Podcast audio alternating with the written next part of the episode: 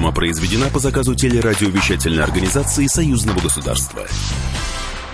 Здравствуйте, меня зовут Екатерина Шевцова, и вы слушаете программу «Наши люди». Что такое ожидаемая продолжительность жизни? Можно ли это просчитать? Нужно ли нам так же, как и в Беларуси, увеличивать пенсионный возраст? И как это отразится на экономике? Ответ на эти вопросы вы получите в сегодняшней программе «Наши люди». Ну и начнем мы, как всегда, с основных событий в жизни союзного государства. Итак, на этой неделе состоялась встреча президента Беларуси и госсекретаря союзного государства Григория Рапоты. Стороны обсудили подготовку к высшему госсовету Союза союзного государства. Президент Беларуси предложил госсекретарю провести заседание в Минске после президентских выборов в России, которые пройдут 18 марта. Также глава республики напомнил, что экономики Беларуси и России связаны и в преддверии выборов общий темп развития увеличился. Главное, как считает Лукашенко, не сбавлять его после того, как в России выберут президента. Также на встрече обсуждался перечень вопросов, который будет затронут на Высшем Госсовете. Есть ряд вопросов, которые после президентских выборов нам следует серьезно обсудить, проанализировав ситуацию и в сфере военно-политического сотрудничества, и в сфере экономического сотрудничества между двумя государствами.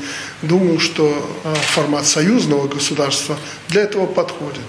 Поэтому нам следует обсудить с вами, какие актуальные вопросы мы вынесем на рассмотрение Высшего государственного совета. Один из таких вопросов – важный исполнение бюджета союзного государства за 2017 год, отметил государственный секретарь союзного государства. Мы должны будем утвердить итоги бюджета за 17 выполнение бюджета за 17 год. С этим мы не торопимся, поэтому здесь нет необходимости делать это в рабочем порядке. Точные сроки проведения Высшего Госсовета Союзного государства будут известны позже, когда организационные вопросы будут согласованы с российской стороной. Ну, из важного, Александр Лукашенко подписал бюджет Союзного государства на 2018 год. Беларусь на этой неделе, 15 марта, отметила День Конституции. 24 года назад на 13-й сессии Верховного Совета Республики Беларусь 12-го созыва была принята Белорусская Конституция. Она стала первой в истории суверенной Беларуси. В основной закон страны, который определяет правовой статус, гарантии защиты граждан, права и свободу, неоднократно вносились изменения. Например, в 2004 году на референдуме из Конституции было изъято положение, ограничивающее право одного лица избираться президентом более чем на два срока. Президент Президент республики Александр Лукашенко в своем поздравлении отметил, что и в дальнейшем будет совершенствоваться конституционная демократия. Ну и также на этой неделе в Минске прошла масштабная национальная акция, которая была посвящена Дню Конституции. В Музее современной белорусской государственности юноши и девушки из разных уголков страны получили свои первые паспорта. Это отличники учебы, победители и призеры республиканских соревнований, фестивалей, конкурсов и олимпиад. Документ ребятам вручила глава администрации президента Наталья Качанова.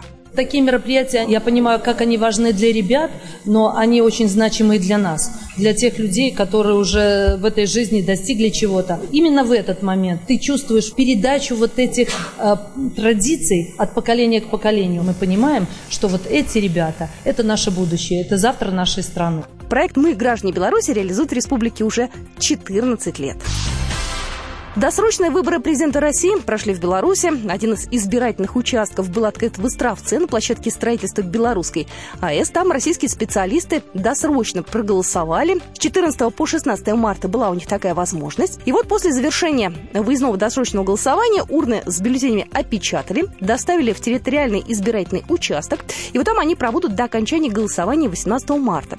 Только после этого все урны вскроют и подсчитают голоса. Алексей Москалев, пресс-секретарь посольства посольства России в Беларуси с подробностями. Для удобства сотрудников, которые работают на этой станции, они работают по вахтовому методу, организовано еще вот это досрочное голосование, которое длится три дня.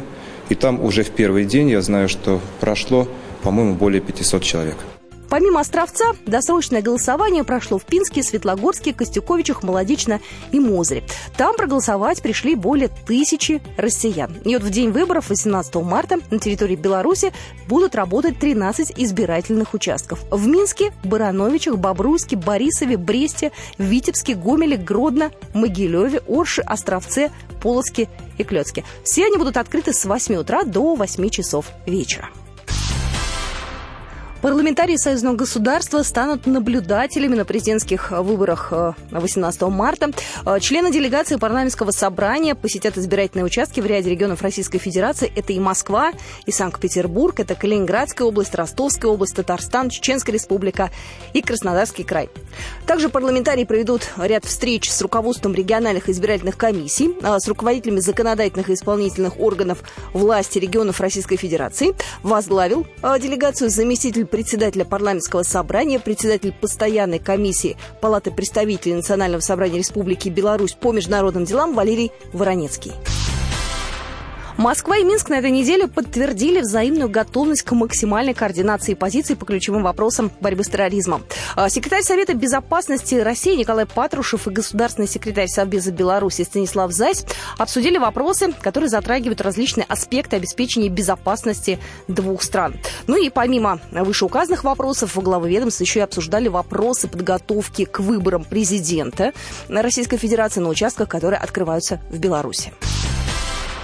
Специалисты из Беларуси разработали суперкомпьютер, который поможет геологоразведчикам быстрее и гораздо точнее находить самые разные полезные ископаемые, включая нефть и газ. Уникальную разработку представили в Институте проблем информатики НАН Беларуси. Новый гаджет очень похож на обычный настольный компьютер, но возможности этого устройства, конечно же, гораздо шире. Суперкомпьютер, по словам разработчиков, быстро и точно рассчитывает все риски геологоразведки в определенной местности и указывает расстояние залежей полезных ископаемых и даже говорит их объема. Эта технология стала возможна благодаря сложным алгоритмам, работали над которыми ученые из Беларуси на протяжении последних трех лет. Об этом нам расскажет Сергей Кругликов, заместитель генерального директора Объединенного института проблем информатики Национальной академии наук Беларуси Беларуси хорошо проведешь все расчеты необходимые, реализуешь удачные алгоритмы, э, получишь высокую точность показаний, что где находится и без бурения лишних скважин. Это во-первых. Во-вторых, вопросы прогнозирования, вопросы моделирования. Это очень важные вопросы,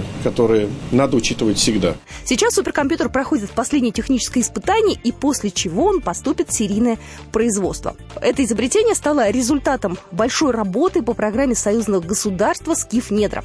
Началась она в апреле 2015 года и завершится в конце 2018. За три года ее реализации были созданы технологии, которые помогали находить запасы сырья в недрах того или иного региона союзного государства. Ну вот пользоваться плодами совместной работы э, союзной программы будут не только местные геологи. Поставки новых компьютеров планируются в Россию и в Китай. Паралимпиада в Пхенчхане близится к концу. Сборная России и Беларуси показывают прекрасный результат. Нашей сборной в первой десятке медального зачета. На счету у белорусских атлетов уже 10 наград. Это восьмая позиция в общем медальном зачете. Лидия Графеева принесла Беларуси десятую медаль Паралимпийских игр. Она выиграла бронзовую награду в биатлонной гонке на 12,5 километров среди атлетов с нарушением опорно-двигательного аппарата. Ну а россияне тем временем борются за абсолютное лидерство лидерство. Паралимпийцы из России по-прежнему занимают вторую позицию в общем медальном зачете, уступая спортсменам из Соединенных Штатов. Первое золото во второй день Всемирных игр России принесла биатлонистка Екатерина Румянцева. Кстати, Екатерина помимо биатлона выступает еще и в лыжных гонках. Интересно, но в детстве она увлекалась футболом и волейболом, а вот лыжным спортом серьезно занялась относительно недавно и попала в сборную страны всего три года назад. Во всех прошедших гонках за Екатериной на финише была еще одна россиянка американка Анна Миленина, которая, кстати, стала семикратной чемпионкой Паралимпийских игр в Пхенчхане. Она рассказала, как ее подбадривали болельщики во время гонки. Все подбадривают, очень помогает. Хотя, когда бежишь, уже, наверное, если честно, думаешь, поскорее бы уже финиш. Всего же в Корее на Паралимпиаде разыгрывают 80 комплектов наград шести видах спорта. Из-за медали борются 700 атлетов-паралимпийцев из 22 стран мира. Закрытие игр состоится в воскресенье 18 марта. Вот такие события произошли в жизни союзного государства на этой неделе. Мы же продолжим через две минуты. Что такое ожидаемая продолжительность жизни? Можно ли ее просчитать? Нужно ли нам так же, как и в Беларуси, увеличивать пенсионный возраст и как это отразится на экономике? На эти вопросы ответит наш гость Сергей Шульгин, заместитель заведующего Международной лаборатории демографии и человеческого капитала Российской Академии народного хозяйства и госслужбы.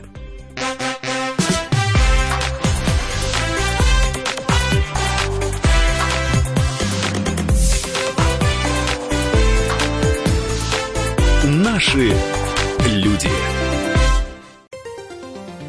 Здравствуйте, я Павел Крашенинников. Слушайте радио «Комсомольская правда». Всем удачи, здоровья, хорошего слуха и хорошей речи.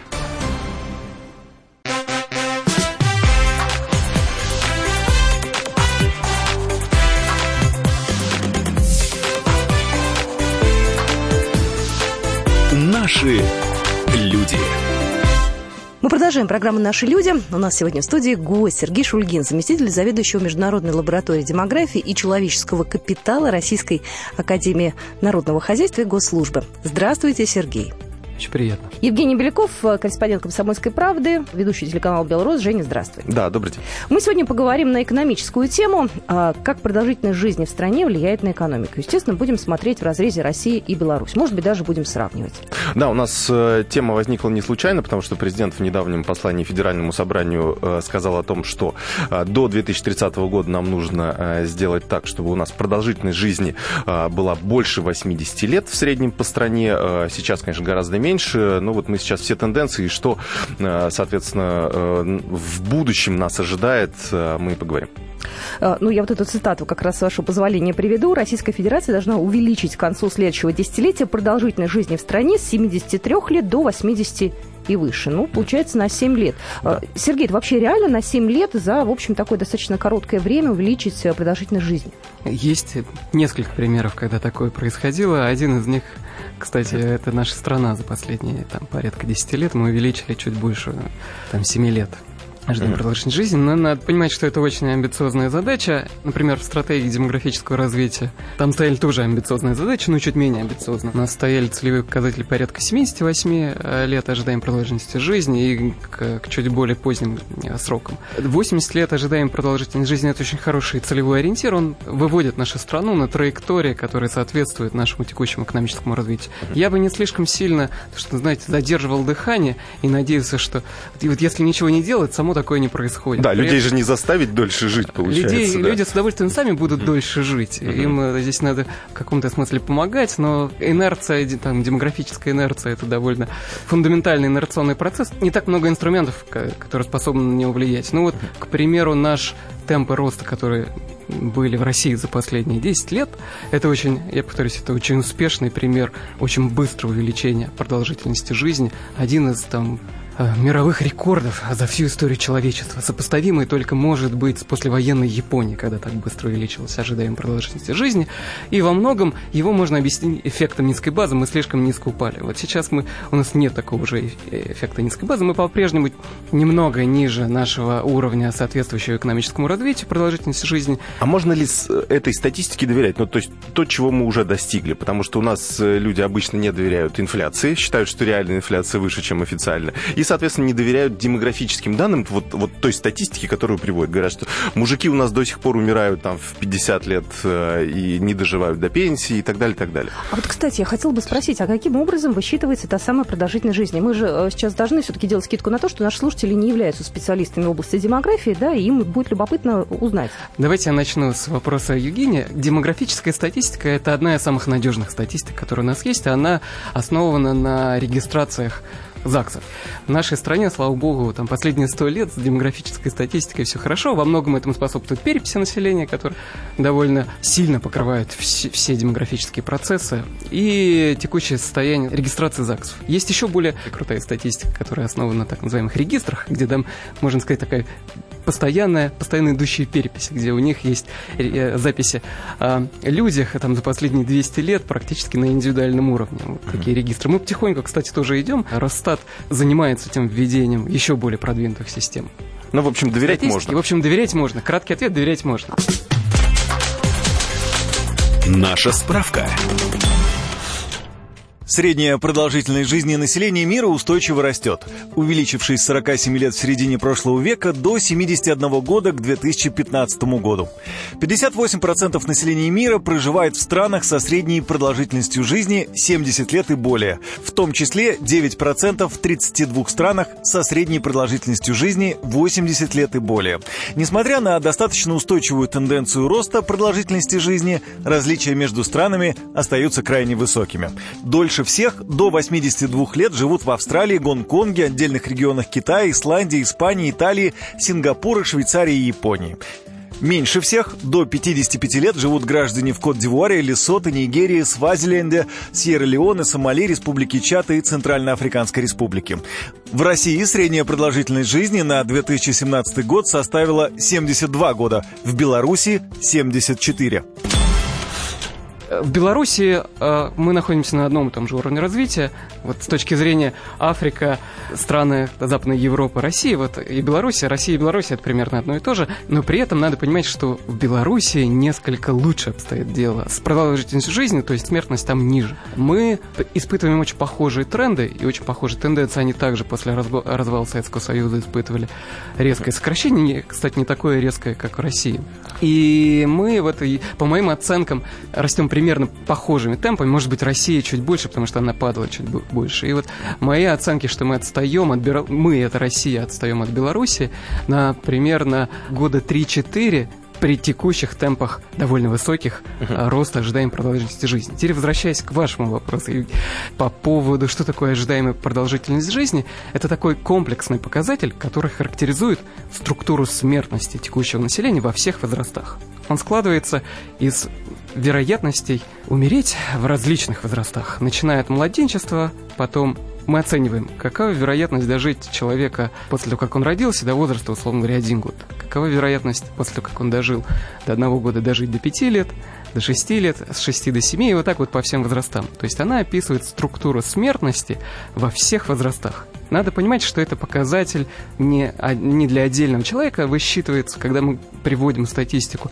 ожидаемой продолжительности жизни, это показатель оценивает продолжительность жизни для общества в целом. Что будет, если человек, родившись, будет испытывать такие же риски умереть во всех возрастах, как испытывает сейчас? в данный момент времени люди в обществе. Надо понимать, что человек, который родился сегодня, он через 20 лет будет проходить уже несколько другие риски в возрасте 20 лет. Не сегодняшние риски сегодняшних 20-летних. Поэтому на эти mm-hmm. показатели надо смотреть как хар- на характеристику общества, а не как вероятность дожития конкретного человека, который родился вот сегодня. То есть я так понимаю, что если, э, вот, ну, грубо говоря, там, мы 30-40 э, лет, да, примерно, а, то есть у нас ожидаемая продолжительность жизни, она будет выше, а, чем вот та а, средняя продолжительность жизни, которая есть сейчас. Для каждого возраста можно оценить ожидаемую продолжительность продолжительности жизни на текущий момент. И как раз это связано с так называемыми рисками смерти, которые человек проживает в разных возрастах.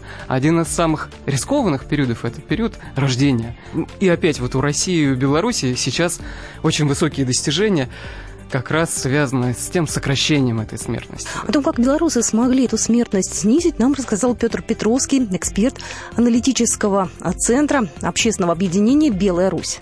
Белорусское государство на протяжении последних лет э, очень э, много вкладывало средств на модернизацию родильных домов, что минимизировало детскую смертность. Второй момент – это э, проходившая на протяжении 13-16 года, да и, в принципе, сейчас проходящая модернизация медицины. Третий фактор – это улучшение качества жизни, улучшение питания, улучшение экологии. Здесь целая группа факторов, и мы видим итог – рост продолжительности жизни и в связи с этим увеличение, самое главное – активной, трудоспособного периода жизни, что влечет за собой, конечно же, повышение пенсионного возраста. Здесь следует отметить, что при увеличении продолжительности жизни получается, что количество пенсионеров э, будет увеличиваться.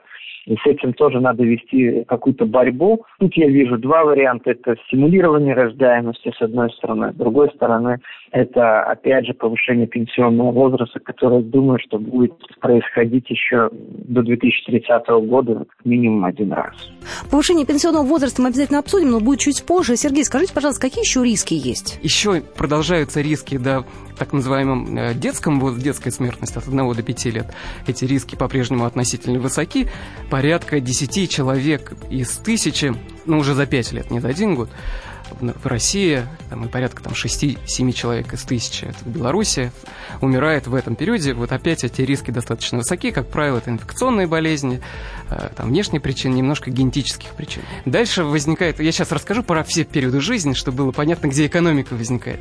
И это Но по-прежнему... Я, правильно, я маленькое уточнение, правильно понимаю, что это такой некий комплексный параметр, который учитывает условно смертность в детском возрасте, смертность э, на дорогах, например. Ну, это тоже, уже, наверное, к более и, и так далее, так далее. То есть, ну, вот, да, и я это имею уже в виду, причины, что... да? Абсолютно правильно. Вот это все учитывается в ожидаемой продолжительности жизни. Uh-huh. Вот ага. ожидаемая продолжительность жизни описывает все возможные смерти во всех возрастах всего общества в целом. Это характеристика, которая описывает, насколько опасно жить в нашем мире. Не-не-не, судя по тому, что мы живем почти до 80 лет, у нас нормально. У нас не уже, так, уже, очень опасно. становится безопаснее, да. В средние века было хуже. В средние века было очень, как вы помните, ожидаемая продолжительность... Не, не помните, как вот называется фан-факт, веселая история. Ожидаемая продолжительность жизни была порядка 30 лет. Обычно этим пугают людей, но это не означает, что человек, все люди умирали, как только доживали до 30 лет, сразу умирали. Просто была очень высокая вероятность, во-первых, умереть во младенчестве, и не менее высокая вероятность умереть, не дожив до 16 лет. После этого человек, доживший до 30 лет, имел ожидаемую продолжительность жизни еще порядка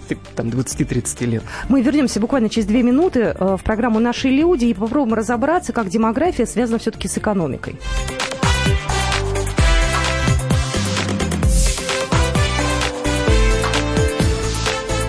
Наши люди. Слушайте радио «Комсомольская правда». Меня зовут Виктор Салтыков. Я хочу пожелать этой прекрасной радиостанции долгого процветания, хороших эфиров, прекрасных ведущих и хороших обаятельных слушателей.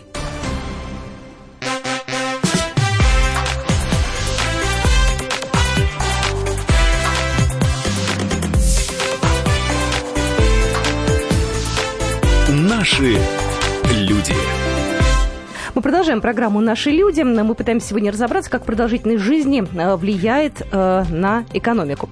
Э, пока мы разбирались в первой части программы с продолжительностью жизни, да, вот Сергей рассказал, да. что есть разные возрастные категории. Мы остановились на том, что детская смертность, да, она, к сожалению, бывает высока, но потом с возрастом она, может быть, меняется. И вот мы плавно уже переходим к среднему возрасту, да, и я так понимаю, что тут начинается все самое странное.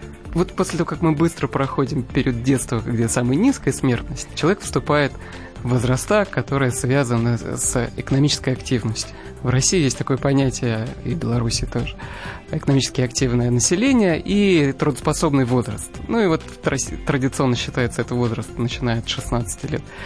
Его граница, верхняя граница сильно зависит от того, что, как мы определяем э, трудоспособное население.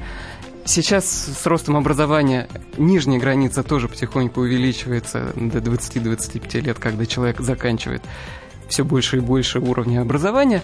И дальше как раз начинается процесс, который, если описывать с точки зрения модели смертности, связан с экономической активностью. А ведь трудоспособный возраст, ну, имеется в виду вот люди, которые, это же главная экономическая сила, да. получается, государства. И вот в России одна из самых основных проблем, которые мы видим в России очень высока смертность, причем именно смертность среди мужского населения в трудоспособных возрастах.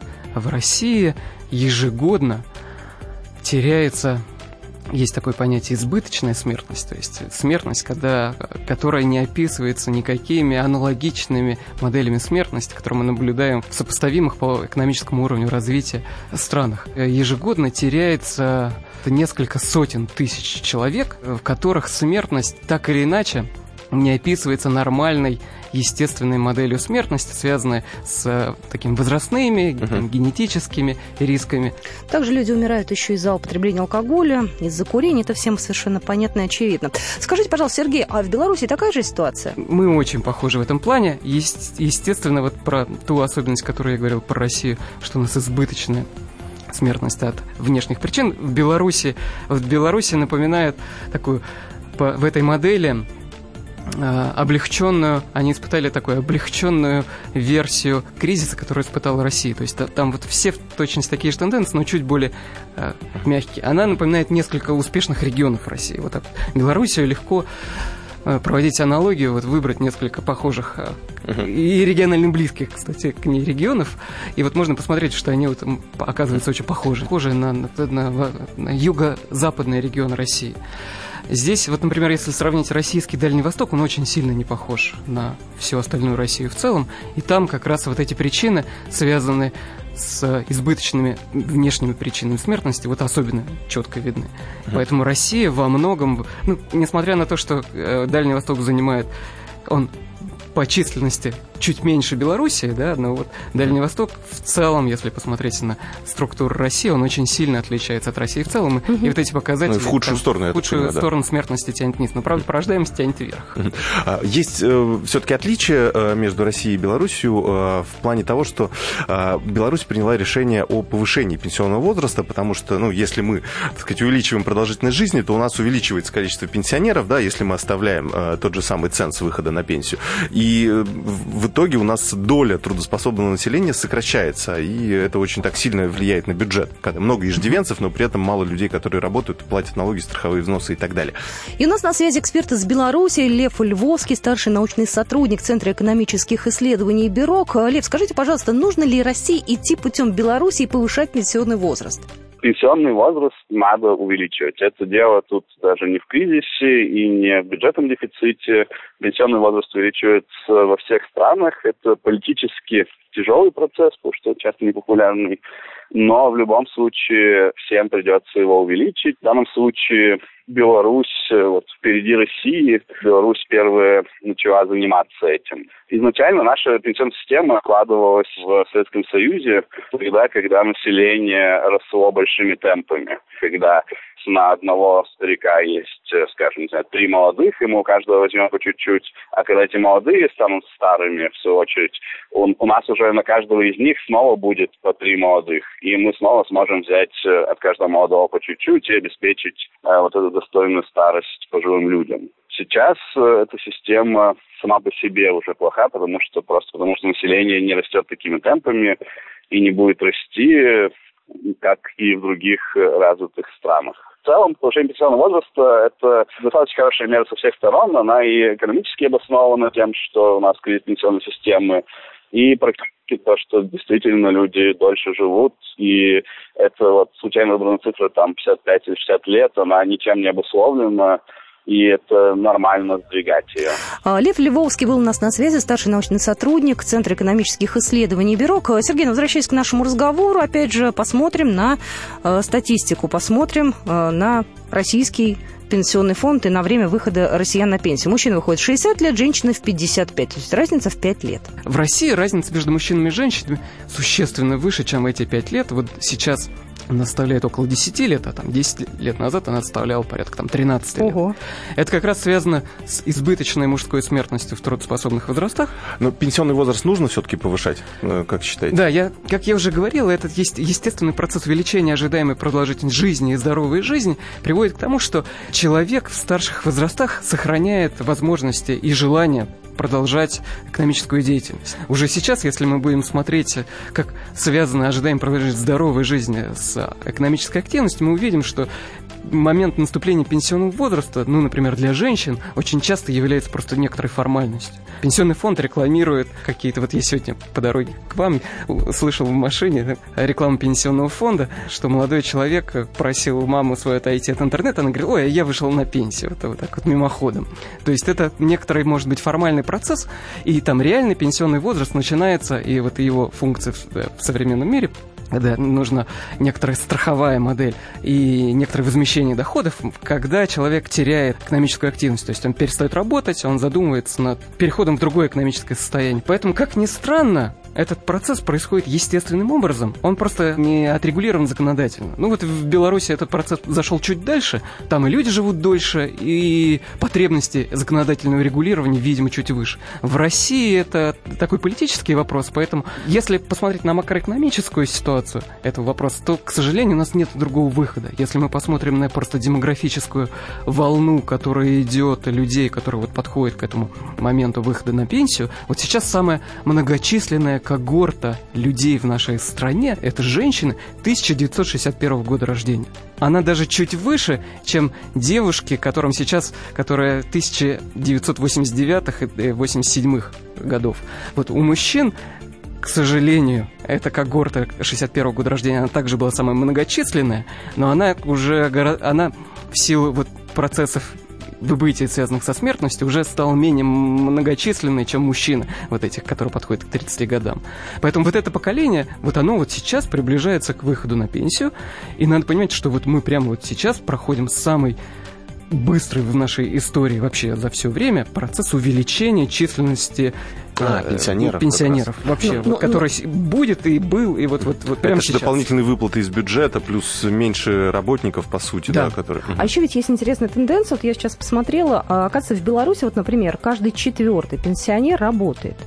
А, в России тоже, в общем-то, люди по достижении пенсионного возраста не сидят дома, да, и стараются работать. А, эта тенденция была э, всегда или это какая-то вот э, последних лет, может быть, история, там, не знаю, десяти, например? И как вообще с работающими пенсионерами в России? Я посмотрел статистику, которая описывает уровень э, занятости или, скажем так, уровень экономической активности в различных возрастах. Эту статистику собирает Международная организация труда. И можно увидеть, что в возрастах от 55 до 65 лет порядка 40% людей остаются в состоянии экономической активности. Там подробную статистику о работающих пенсионерах, конечно же, там собирает пенсионный фонд. Пенсионный фонд вот сейчас а, придумывает всевозможные схемы, как бы стимулировать людей, продолжать экономическую активность. Ну, и на самом деле здесь на, на, на пенсионный фонд играет на эти тенденции играет как раз сам процесс увеличения ожидаемой продолжительности жизни. И самое интересное, что ожидаемая продолжительность жизни, оказывается, сильно зависит от, еще от уровня образования. И сейчас уровень образования как раз э, выходит все более и более молодые когорты, у которых более высокий уровень образования, и для них эта проблема будет, и для пенсионного фонда будет все меньше проблем с этим связано, потому что люди сами, во-первых, хотят, а во-вторых, готовы, а в-третьих, могут. И и здесь есть еще положительная обратная связь. Чем дольше люди работают, тем дольше люди живут. Это Если правда. посмотреть на факторы, которые влияют на смертность в старших возрастах, среди, кроме физиологических и физических, связанных там с активностью, не меньший фактор связан с социальной вовлеченностью. То есть фактор социальной вовлеченности – это один из важнейших э, рисков или там потери социальных связей, это тоже там, это риск смерти, а вот вовлеченность это наоборот такой положительный фактор, который способствует увеличению продолжительности жизни, активности, поддержанию жизнедеятельности. То есть чем раньше выходишь на пенсию, садишься перед телевизором, то вместо того, чтобы ходить на работу и общаться с коллегами, то риск э, преждевременной смерти он э, да, более причем высокий. сразу по всем направлениям. Во-первых, что садишься перед а, телевизором, нужно двигаться. да, да, Во-вторых, что перестаешь общаться. Вот это два равнозначных, очень важных фактора. А, ну, просто к таким э, интересную уже такую мысль подвели, как раз, ну, по сути, советы, да, как продлить свою жизнь. Может быть, на них стоит и закончить нашу программу. А, вот, какие вы можете еще советы дать? Ну, не пить, не курить, это понятно, да. Э, Во всех возрастах, да. Да, не рисковать э, понапрасну, не превышать скорость и так работать. далее. Работать. Да, работать, да. Что еще может нам э, продлить жизнь, и тем самым мы и государственную программу, может быть, выполним. Мы с тобой точно можем. Да. Ну, я уже в своем предыдущем словах уже как-то перечислил это. Здесь есть очень простые советы. Первая физическая активность, здоровое питание и социальная активность. Вот три основных компонента. То есть вот э, если посмотреть на там риски смерти и риски здоровья и все, что связано там с состоянием здоровья, это правильное питание, активный образ жизни и социальная и вовлеченность в общество. В семью, в общество. Важны, причем важны как так называемые ближние связи и дальние связи, то есть важна и сама семья, и важны, как, как помните, говорил писатель, главное, чтобы было куда пойти. Mm, и главное не перебарщивать, потому что у нас же многие сгорают на работе, то есть у нас есть много ну, примеров, когда люди там, в 30, 40, там, 50 лет как раз умирают на работе из-за перегрузок как раз. То да, есть отрицательный здесь, фактор стресс. То есть главное не, тоже вот, социальный и такой рабочей активностью, я так понимаю, не перебарщивать тоже. Ну да, заниматься любимой работой. Во, ключевое слово, А, я вот. понял. На этой позитивной ноте программу мы, наверное, закончим. В студии сегодня был Сергей Шульгин, заместитель заведующего Международной лаборатории демографии человеческого капитала Российской Академии Народного Хозяйства и Госслужбы. И Евгений Беляков, корреспондент «Комсомольской правды», ведущий телеканала «Белрос».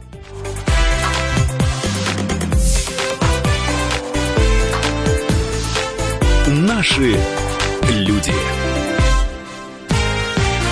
Программа произведена по заказу телерадиовещательной организации Союзного государства. Я Светлана Хоркина, двукратная олимпийская чемпионка по спортивной гимнастике. Друзья, слушайте радио «Комсомольская правда».